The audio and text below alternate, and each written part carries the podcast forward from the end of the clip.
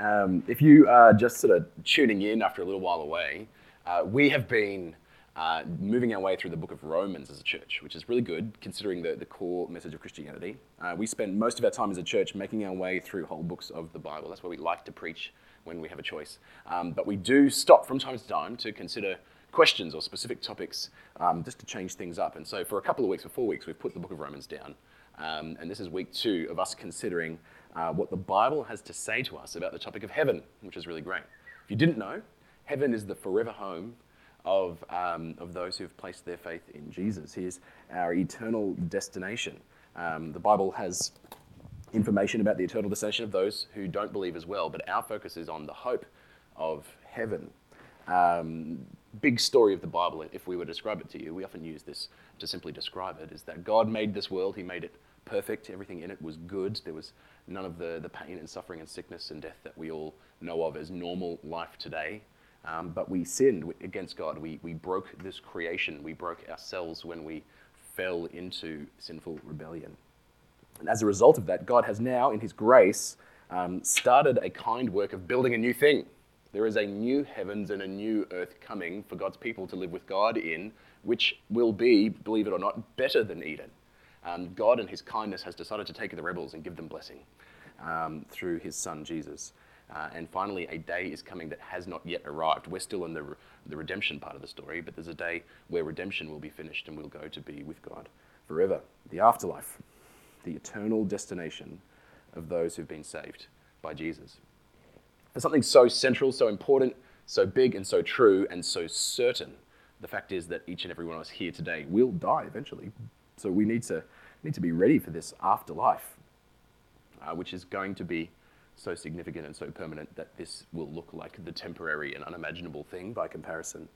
Um, and yet, it's a thing that we don't, we don't talk about all the time, do we? We kind of culturally, our, our, our way of dealing with death is to not talk about it um, a lot of the time, which is a great shame for, for two reasons. One is uh, that the Bible actually has got a heap of encouragement for us. It says specifically that we are meant to encourage one another with these words in the New Testament, in a verse which is speaking specifically about the coming end things, the, the end of the world and the beginning of the new world. We are meant to encourage one another with these worlds. And the other big negative of it is that, um, well, really, it, it, allows a lot of bad ideas to stay alive. Um, there's probably more misunderstandings about the life to come than there are biblical understandings about that in culture in general.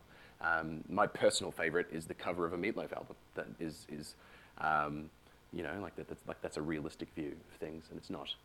It'd be cool if there were Harley Davidsons and bats and stuff, but um, not in heaven as hell, but it's still different to that as well. That one's a downgrade, unfortunately.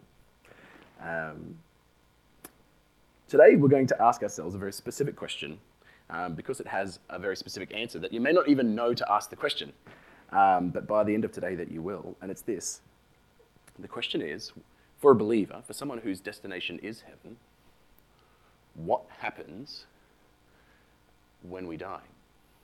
What, like, what, what next? What, what's the next thing? Um, as Mike would say, what are you waiting for? Um, am I misquoting you? A little bit.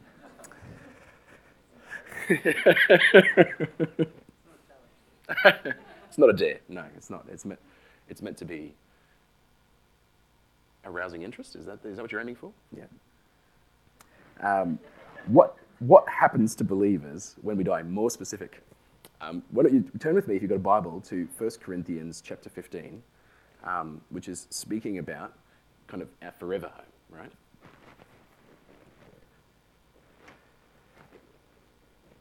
First Corinthians 15, 50 to 55 says, I tell you this, brothers, flesh and blood cannot inherit the kingdom of God, nor does the perishable inherit the imperishable.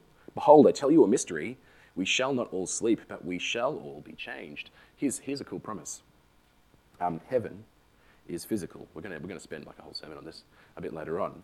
Um, heaven is a new heaven, uh, a new heaven and a new earth. Um, and flesh and blood, as it exists now, your body that you, you now inhabit, cannot tolerate the joys of heaven. Right? It's like, it's like Icarus flying too close to the sun and, and melting. Um, like me trying to eat an entire block, family block of chocolate all in one sitting. It's too much happiness for my fallen body to tolerate in one, one sitting, though it is well worth the attempt.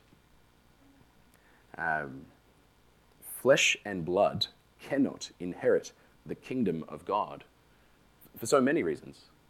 If my, my current body, my, my imperfect body, was to be in heaven, then heaven would be less than perfect, right? Heaven is a place where no imperfection exists, where none of the, the broken, fallen, stainedness of now is present, and I'm broken and full and stained. My, my flesh and blood can't inherit that as it exists now. What's more, neither does the perishable inherit the imperishable. There's another thing about this body, it's becoming more obvious every day, is that it's breaking. It, it, sort of, I'm, I am going through the slow process of cellular degeneration that will eventually result in my death. This is a perishable body. Have you ever, like, have you done that thing where you, you find that meal that you put in the fridge thinking, I'll eat that later, and you didn't, but it stayed in the fridge until it was almost a new civilization? And then, and then you, you, always, you always have that moment of, do I open the lid and see if it's gone bad as, as bad as I think it is, or do I throw the Tupperware in the bin? Right? The correct answer is always Tupperware bin. Tupperware. There is nothing to be gained by opening that lid, except for the knowledge, except for the knowledge that that was definitely a perishable, right? What is perishable cannot inherit the imperishable, the permanent, the non transient, the eternal. For us to be ready for heaven and the blessings of heaven that God intends to lavish upon his people, I tell you a mystery.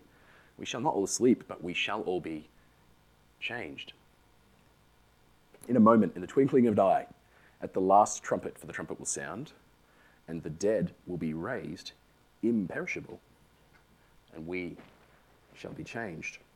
For this perishable body must put on the imperishable, and this mortal body must put on immortality.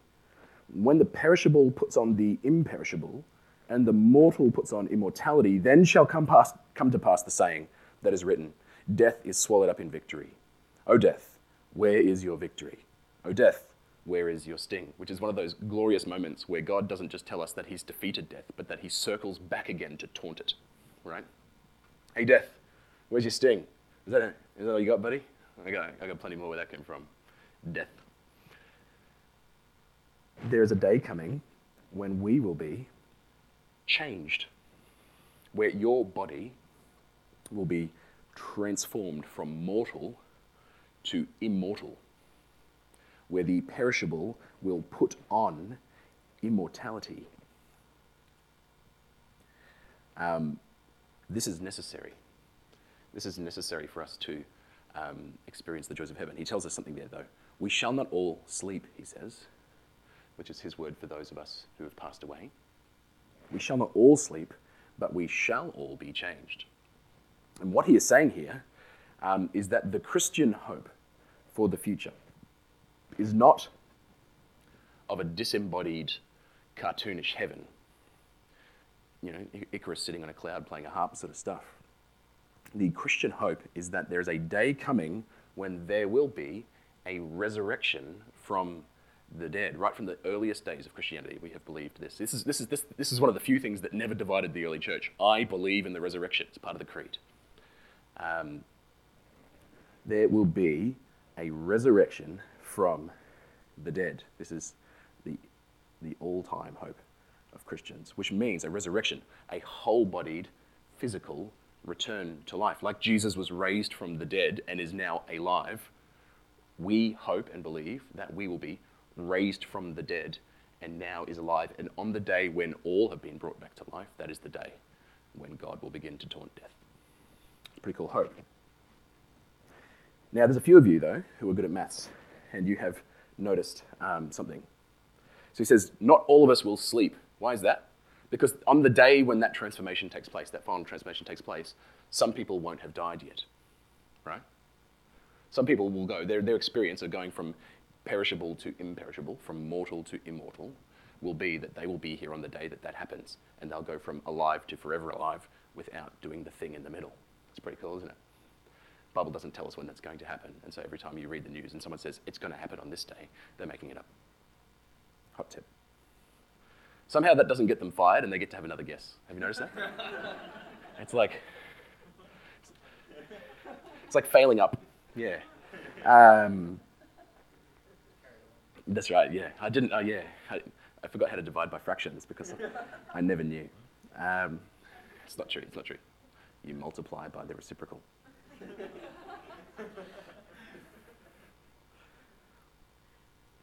But those of us who have already passed away and will pass away between that day and this day, on that day they will be brought to forever life. But there's a gap here. That's all well and good for those who are here when it happens, but for those who have already died in the last several thousand years, or however long it was, those who are going to die in the coming however long that is, where are they now? You feel it? Like they haven't been resurrected yet. So where do they go? And there's two reasons we need an answer. Um, one is because eventually, if, if not already, we, we know people who have, as Paul says, fallen asleep, those who've passed away, and we want to know what's happening to them. And secondly, because we will all die one day, we want to know what's going to happen to us. And uh, God's made it very clear. Knowing the answer to this is actually meant to be a strength to us, an encouragement. One last difficulty before we answer. Um, oh, that was gross. Um, the difficulty is that, uh, unlike our forever home, which is the main subject of the Bible's eternal information, we don't know as much about the intermediate destination of people as we do about the eternal destination of people. It's, it's vaguer. And so my information to you has to be vaguer. It has to carry a degree of uncertainty. We don't know as much as we'd like to. Um, but what we're going to do tonight is a weird, a, kind of a weirdish sermon. We're going to look at a bunch of, like a shotgun of passages from the New Testament that sort of color in different parts of the pictures to see if we can build out a picture of what we should expect to happen to us or what we expect is happening to those whom we love and have lost. Why don't we look at a few of those together? The first comes to us from Luke chapter 23. And in reading this, it's worth mentioning that um, one of the places that confusion comes in about this next stage of existence for us is in Paul's use of that word sleep, which we just read in 1 Corinthians. Not all will sleep, he says, but all will be transformed. Um, when he describes, when he says sleep, he's using that word to describe Christians who have died and have not yet been resurrected. He says that they have fallen asleep. It comes up more than once. It's a few times in the New Testament where he describes us in this way. It's a tactful way of, referring to death. I might say someone passed away rather than saying um, Granny didn't feed the cat and the cat took her out. Like, it's, it's a polite way of saying it. Um, he says that they are asleep. And some have concluded that because he's using the word sleep, he's using it quite literally, and that those who have died are now unconscious. Unconscious. Um, this issue is actually also tied in with another theological question, which I'll, I'll ignore almost entirely, which is the question of can a soul even exist separately from a body? How could there be a conscious existence before the resurrection if, if the soul and the body are permanently linked? Do you feel that? Um, other than to say, it would seem that this mistake is, that this view, which is called soul sleep, is mistaken. Um, because in this, every passage that describes dead Christians and what's happening to them now, they're conscious. They're, they're interacting with God, they're doing various things. Um, and this is true to the extent that we would look to this as our reward, something to be anticipated, not something that's going to be invisible to us. The beginning of the, of the blessing, not, not a thing to be overlooked. Great passage, Luke 23. Here we have Jesus on the cross. They're crucifying him. Um, they think they're crucifying him for sedition against Rome, but we know they are crucifying him as our substitute. He is dying in our place and for our sins. And in the final insult that this fallen world could throw at the God who made us, not only are we crucifying the Son of God, but we have crucified him between two thieves. It turns out these two thieves um, form for us an excellent picture of um, really the human race. While, while I'm talking, um, Juliet, could you grab me one of the, the tissues at the back, please? Um, we are looking at a picture of the human race. It says the Bible tells us that Jesus was crucified between two thieves, both of whom unlike Jesus, had actually done a crime to get themselves onto the cross. Crucifixion wasn't a thing that the Romans would do to just anybody. Like you couldn't, it wasn't just the same thing as you got the death penalty, you got crucified. To get crucified, you had to do extra good. You had to be really, really good at ticking off the Romans. They wouldn't just do it all the time. It was their absolute worst punishment. It was like the, it was the death penalty plus one, right?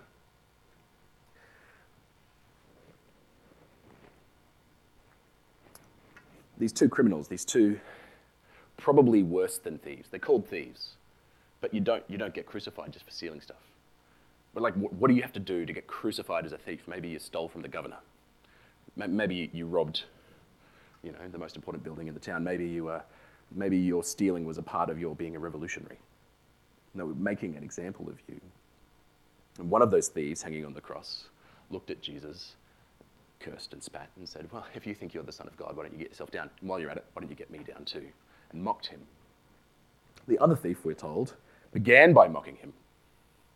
Began by mocking him, but there's something that he saw and encountered in the crucified Jesus that changed his mind. Imagine this this man has, has, has been a, a what his entire life to find himself hanging there. Like, it's like that scene at the beginning of the movie. And there I was, hanging on a cross, and it's like the first scene of the movie. I, want, I think you're wondering how I got here. I'd, I'd like to know how he got there. He sees Jesus and he begins to mock Jesus, but then Luke tells us there is something about this person that changes his mind and convinces him that he is wrong. And so it says one of the criminals who hanged, who was hanged there, rallied, railed at him, saying, Are you not the Christ? Save yourself and us. But the other rebuked him, saying, Do you not fear God, since you are under the same sentence of condemnation? And we indeed justly, for we are receiving the due reward of our deeds. But this man has done nothing wrong. And he said to Jesus, Jesus, remember me when you come into your kingdom. And the thief on a cross, who, I, no, one, no one gave me an answer this morning. Can someone look it up? I think he's Demas. I think that's what history's called him. Is that right? Dismas. Dismas. Demas is someone else. Oh, Demas is the, the opposite of the positive example, isn't he? Yeah. Jesus, remember me when you come into your kingdom. Jesus said to him, Truly, I say to you, today you will be with me in paradise. Now, we, we, we know how this man died. Um, later, later that day, Jesus had already died, and when the Roman guards came to look at the, look at the people hanging there, the crucifixion would often be a death of several days in length. It was a, a tortuous death, slow death. But the next day was the Passover, and the Jews had asked the Romans to make sure the job was done today. And so the soldiers came and broke his legs, which caused him to fall onto his arms and suffocate. And then that day he was with Jesus in paradise. Lights out, paradise. This is the promise of Jesus. This is not soul sleep. This is paradise. When is paradise? Today. What happens when I die for the believer? Paradise. Where are those who we love who have fallen asleep? They are in paradise. They are with Jesus in the place of blessing fully aware of where they are and who they are with, receiving their, the beginning of their eternal reward. There is a day coming when you and I will die. And for those of us who have been saved by Jesus, we will join him in this paradise and we'll meet the thief who has been waiting there for us. It's pretty cool. But this paradise, it would seem, this is the detail that's weird, is not our forever home. It is not the resurrection. The resurrection comes on a different day. This is the home of those who have fallen asleep. So, what is, what is this paradise like? So we, this is the question that we don't know to ask if we don't know. Not our forever home, not the final resurrection. It appears to be described in one part of Jesus' teaching in the Gospel of Luke. And I've got to qualify this as we look at it the, the interpretation of this passage is disputed even amongst good Bible believing churches. Like, we're not sure how to read this, it's, it's tricky. Because it is Jesus doing the thing that Jesus does, where he teaches a parable. The, the two people in the parable of Jesus are not historic people. He's not talking about a thing that really happened, he's, he's illustrating a point about the kingdom of God. And to do so, he tells us a story about a rich man and a poor man whose name is Lazarus.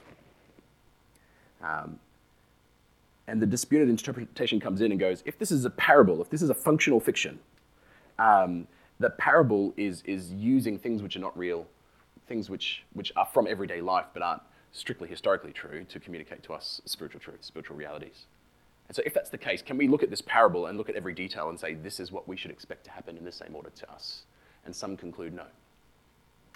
Um, I conclude, and, and, and many, many others do, of course, um, that it would seem yes, it is. Think, think, there's no other parable that I can think of where Jesus um, uses something which does not exist to illustrate his point. Do you know what I mean? Like Jesus tells the parable of the, of the lost coin. He didn't have to invent coins for that parable, they already existed, right? He tells us the parable of the, um, the prodigal son and the farm and his father. And whilst that's not a historical true person, we're not going to meet the prodigal son. Everything about that story is based in reality. The, the, the, relationship with the father and son, the farm they work on, the place where the son goes to work, these are all real things that really do exist. Um, Jesus didn't invent pig troughs in order to tell that story. And so, how would it be that he would tell us this story, the one time in the entire New Testament where Jesus tells us a parable and the details of the parable have no parallel in reality at all? It doesn't seem to work. So, why don't we read it and see if we can learn about this paradise? Luke 16, verses 19 through 31. There was a rich man who was clothed in purple and fine linen, much like Jeremy's coat, um, and who feasted sumptuously every day. And his gate, at his gate was laid a poor man named Lazarus, covered with sores, who desired to be fed with that which fell from the rich man's table. And moreover, even the dogs came to lick and licked his sores, which is totally gross. Um, the poor man died and was carried away by the angels. Just in, like in, in, case you're wondering if that's a good idea, if you have a sore, no, that's not. That's not the solution to your problems. You do not want to know where that mouth has been.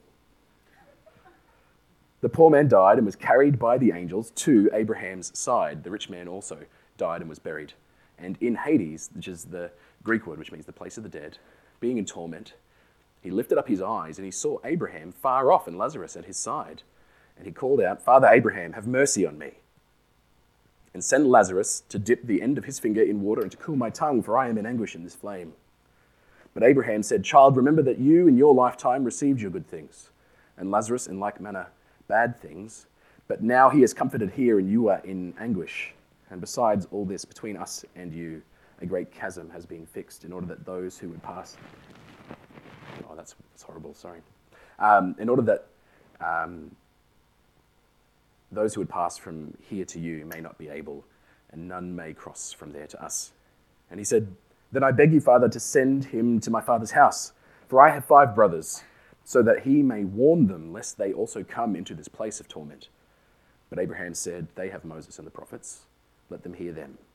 He said, No, Father Abraham, but if someone goes to them from the dead, they will repent.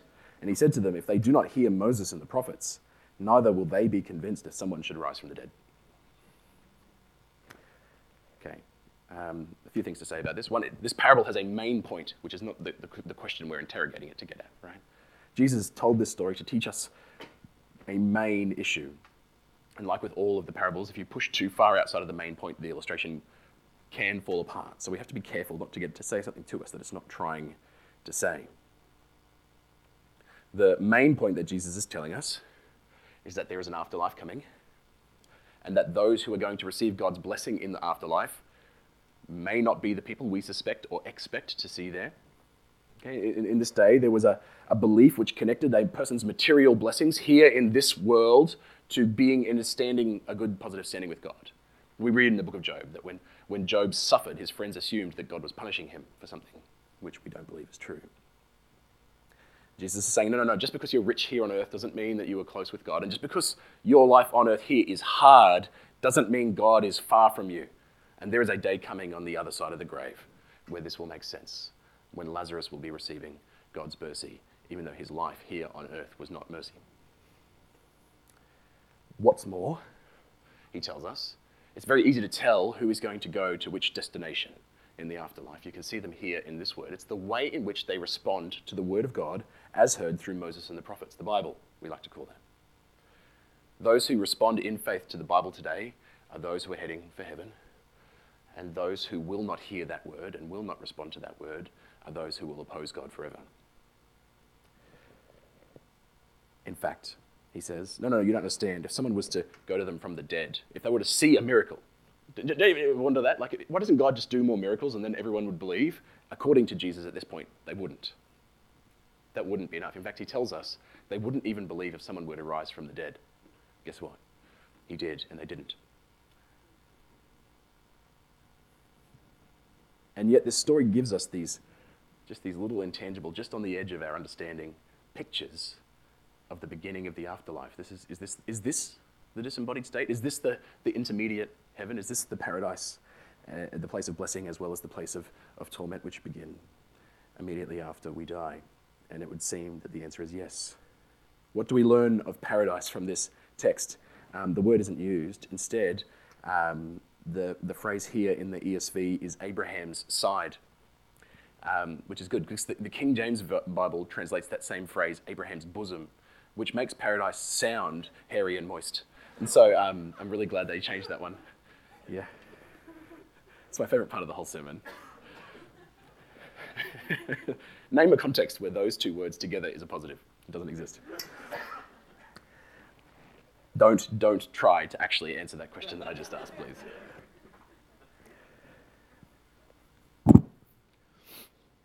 He's carried by angels to Abraham's side. That's what we read. Carried by angels. That's pretty cool, isn't it? What happens to the thief on the cross? Remember me when you come into your kingdom. Today you will be with me in paradise. Death. Angels carry him to the place of blessing. It's a cool promise, isn't it? And angels are awesome. Angels aren't like biblical angels, right? Not, not like Valentine's Day card angels. Yeah. God's warrior spirits. God's, God's forever helpers.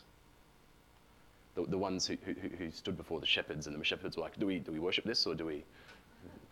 So, no, no, I've, I've come to bring you good news of joy. Jesus is coming. One of those will carry us to Abraham's side, awake, conscious of what you're receiving, to join the fellowship of the redeemed. Abraham speaks. He's cognizant. He's interacting. This is a man who is 4,000 years dead. To a place of comfort. Do you know what that word comfort means? This is, this is the word used in the text that he is comforted here. Comfort. We think of comfy like the couch, right? It's, te- it's, like the, it's like the one meaning of comfortable that we've retained, and it's the weakest one.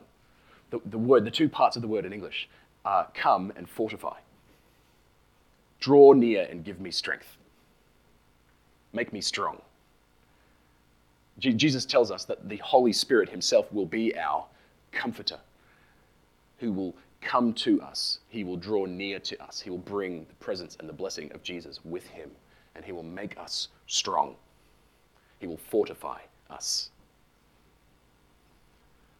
In paradise, you will be comforted. You will be made strong as God himself draws near to you. Do we, I mean, do we put this with the thief at the cross? You'll be with me in paradise. It's not just Abraham. It is the Jesus who we have heard of and believed in and loved without sight. That is the day when faith will be sight. What is happening to those who have passed on before us? They are now in the presence of God, knowing his face and awaiting the final resurrection. It's pretty cool. What are they doing there? I don't know. That's the one I can't answer. I got, I got one, one insight, and it's really skinny, um, but we'll take a look at it. It comes to us from the book of Revelation, um, Revelation chapter 6, verses 9 to 11. Uh, this is one of those scenes uh, in Revelation. Revelation's a weird book. It's like it tells us like the whole story of the end of the world, all the way up to and including the new, the new heavens and the new earth, the final resurrection. But that happens in chapter 21, and we're at chapter 6. So, so this scene that we're reading is, is one of the scenes that takes place. It's like the, the Apostle John got this vision of the end of the world between now and then, um, and the book jumps between him looking into what's happening in heaven and him looking at the future of the earth. And this is the two, the two channels the book takes. And this scene in Revelation 6 is one of the heavenly scenes this side of the resurrection, same side as us. What's going on in heaven right now? That's the question. Um, or something similar to this will be happening in the near future. Revelation 6, 9, 10 says, When he opened the fifth seal, this is an angel doing seal stuff that has been going on for a while now. It's not worth explaining for now. Um, I saw under the altar the souls of those who had been slain for the word of God and for the witness they had borne, the martyrs, call them, those who had been killed for their faith. And they cried out with a loud voice, O sovereign Lord, holy and true, how long before you will judge and avenge our blood on those who, who dwell on the earth? And then they were each given a white robe and told to rest a little longer until the number of their fellow servants and their brothers should be complete, who were to be killed as they themselves had been. It's a battle I got. I'm so sorry. Actually, there's, there's a few prayers like this in the book of Revelation. They go along, along the lines of, Come quickly, Lord Jesus. Right? This, this world is broken, the rebellion against you. How come you can, to- can tolerate it? Why don't you come already and just fix it now? Fix it now. When you come, it's all fixed. Come quickly, Lord Jesus. Apparently, whilst John is praying that, the martyrs are in heaven. The souls of the martyrs are in heaven. It says, it says that they um, are under the altar. I don't know what that means, other than to say that their location is in the, the heavenly throne room, which the earthly temple is a copy of. Right? And they are praying. I mean, they're there in the presence of God, speaking with Him face to face. Uh, if they have faces, I don't know how that works. Um, and they're praying, O sovereign Lord, holy and true how long before you will judge and avenge our blood on those who dwell on the earth? Haste the day when justice will reign and rebellion against you will finally cease. They pray. I'm going to go to the next slide. Thanks, Tish. I pulled out. This is, this is the best I can do. They're praying. Like, just, just like I, I can ask, but I can't answer. Do they know what's happening here? Maybe. Yeah, I, I can't say it categorically. I don't I don't see it that clearly in the text, but they are at least aware that, that it hasn't happened yet, right? I, I don't know that we can leap from this to um, they're watching over us. I don't, I don't know that we can, but maybe. Um, they're in the presence of God. They're welcome in the Holy of Holies. They are given, this is really cool, glory and rest. Wait, this. Um, this is verse 11. So they pray this prayer Hurry up, avenge our blood on those who dwell on the earth, for those who would kill your servants let's hurry up and make this justice thing happen. Um, by the way, like if you, if you think that this martyrdom thing is a thing of the past, I'm afraid it's not. It's still going on in the world today. People, people die for their faith every day. They say that Christianity is the most persecuted religion on the planet. It is a dangerous thing to be a Christian in certain parts of this earth. And as they die, their souls are going here and joining in this prayer. And to each of them was given a white robe and they were told to rest a little longer until the number of their fellow servants and their brothers should be complete, who were to be killed as they themselves had been. I mean, I know this is mm, ethereal. Um, God knows the whole story from beginning to end of what's going to happen in human history. He knows how many more of them there are going to be. He's fixed a number. He won't allow any more. And once the full number of them are done, that's when the, the story progresses. We don't, we don't get told when that is. Um, and so he tells them that they are to rest a little longer. So they're in a place of rest. And he's told that they were each given a white robe. Now, this is kind of cool if you think about it. What's like, one, you're like, white robe, that sounds pretty fly, right? Um, what's that? Suit up. Suit up. Yeah, that's right. Um, picture with me the, the parable of the prodigal son right? The, the son who rebelled against his father and ran off into a foreign land in order to, to waste his life in reckless living, waste his father's inheritance. He found himself at rock bottom, eating from the, from the pig trough, and thought to himself, you know what? Even the servants in my father's house are better than this. Let's go home. And he went home. And the father saw him coming and ran to embrace him and said to him, my son was dead. My son was lost. And now he's found. And the son, what does he do? He starts to stammer out the pre prepared apology, the, the spiel that he said he'd go, Father, I've sinned against heaven and against you. And ah, shh, shh, shh, shh, shh. we're hugging son into the bosom of blessing. And then he starts yelling at the rest of the servants. And he says to them, Fetch my best robe and put it on my son. Right? I'm going to clothe him in my finest things because he was dead and now he's alive, and I'm going to show him how much I love him. And here we have a scene in Revelation 6 where the souls of the martyrs who have that same story. They were in sin, they were in rebellion against their God, but they came to their senses. They heard the good news about Jesus and they came home. And on meeting Jesus, they were reconciled to God. And on dying, the Father, they will see him sprint to them and clothe them in his best robe, in his righteousness and show them how much he loves them. That's, cool, isn't it? Clothed in a white robe, white symbolizing purity, freedom from stain, It's a weird choice because if you're like me, all of your white clothes are the first to stain. In the first wear, they're pretty good. And lastly, they are awaiting justice. They're awaiting justice. They're waiting for the day when perfect justice will come, knowing that it will. That day is a certainty. There is between um, between the forever home of Revelation 21 and, and our experience of, of the end of this life, unless we are those, that last generation living on earth when all of these things happen, according to 1 Corinthians 15. Um,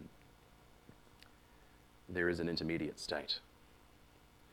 Um, and knowing both that that intermediate state exists and that forever heaven exists should be, for those of us who believe, a source of comfort. Is a thing that we should know and give our attention to because God, tells, God has told us these things for a reason. Right? We're, staring into, we're staring into things that how could we comprehend these things? This, we're talking about a life after death. My brain can't get, I can't get my brain around that. I don't know if you can. You're smarter than me. Um, but the right response to that isn't to ignore it, isn't, isn't to remain willfully ignorant of what God has said, but to embrace what God has said because He's going to use this to comfort us, to strengthen us here in this life to follow Him well. This is what we read in 2 Corinthians chapter 5. Here are some promises for us to take home. 2 Corinthians 5:1. We know that if the tent that is our earthly home is destroyed, we have a building from God, a house not made with hands, eternal in the heavens. For in this tent we groan, longing to put on our heavenly dwelling. This is cool. Here's the illustration. Um, the body that you live in now, physical body that you live in now, is described as a tent. And the physical body that you will live in then is described as a building. What, what, what is the difference between a tent and a building? Well, the building is better in every way. The tent is temporary, perishable, impermanent. It's, it's, it's what nomads live in and people going camping. It's frail. It, it's, it's easily victim to the elements. It is not sturdy. It is not dependable. It is not reliable. It, it, it's likely to fail. Um, they have these irritating poles that don't make any sense according to the laws of physics. And then there is a building, permanent, grand, richly appointed. A building which, according to this, is not made, a house not made with hands. People didn't make this for you. God Himself has made this for you. We have a forever home, and that's such a wonderful promise according to 2 Corinthians 5 2 that we groan while we are in this tent, longing to put on our heavenly dwelling. This is, this is so exciting that we should look forward to it with, with a kind of a restless anticipation. And so, on, on some days, that's actually easier to do than others, isn't it? Like, I mean, I injured myself at 8.05 this morning pulling laundry out of a cupboard. And I groan with longing for a day where my spine will be something other than the curse that it is. we groan, longing to put on our heavenly dwelling, if indeed by putting it on we may not be found naked. For while we are still in this tent, we groan, being burdened. Not that we would be unclothed. That's, that was the Greek hope, right? The Greek, the Greek version of the afterlife was that we would finally escape this matter, this physical existence, and go off to be spirits. That's not the Christian hope. The Christian hope isn't that we would be unclothed, but that we would be further clothed. That what is mortal may put on immortality so that what is mortal may be swallowed up by life. Isn't that imagery cool?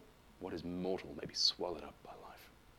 Have you, have you ever watched like, like, like a vine growing up an old dilapidated ruin of a building and sprouting flowers and going gorgeous?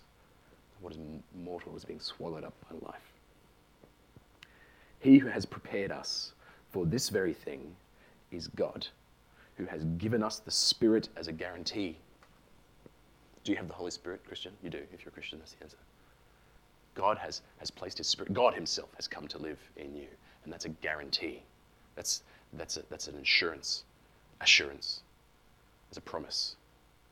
The Spirit is proof to you that this is your forever home and you are going there for a certainty and you can know it. God is the one preparing you for this. How do I know? He gave me His Spirit. And so, we are always of good courage. We know that while we are at home in the body, we are away from the Lord, for we walk by faith, not by sight, for now.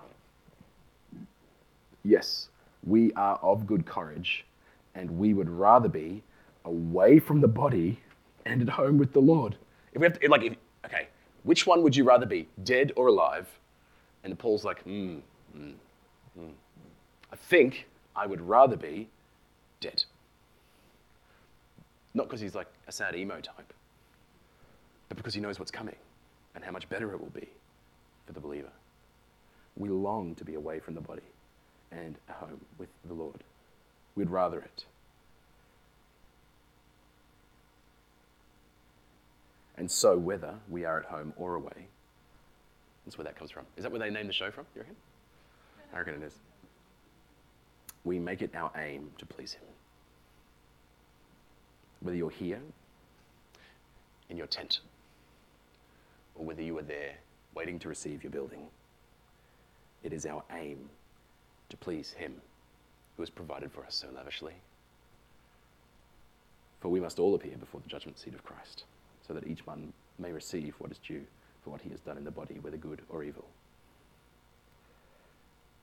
We're talking about heaven, the home of the Christian. A heaven which begins, in one sense, the moment that you die and is made complete sometime later.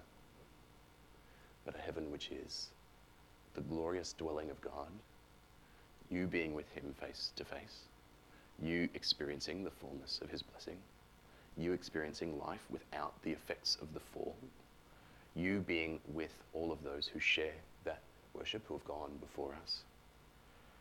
A blessing so intense that the day is coming when we will need a new body in order to experience it. Like, will I finally get to look at the sun? The answer is probably no, because there's no sun in Revelation. It says we walk by the light of God Himself. I think that means brighter. And so we should encourage one another with these words. We should give it our attention because it's worth giving your attention to. You should allow it to give you strength today, to make you brave, to do what God has called you to do. Because what's the worst thing they can do to us? Send us home. Let's pray.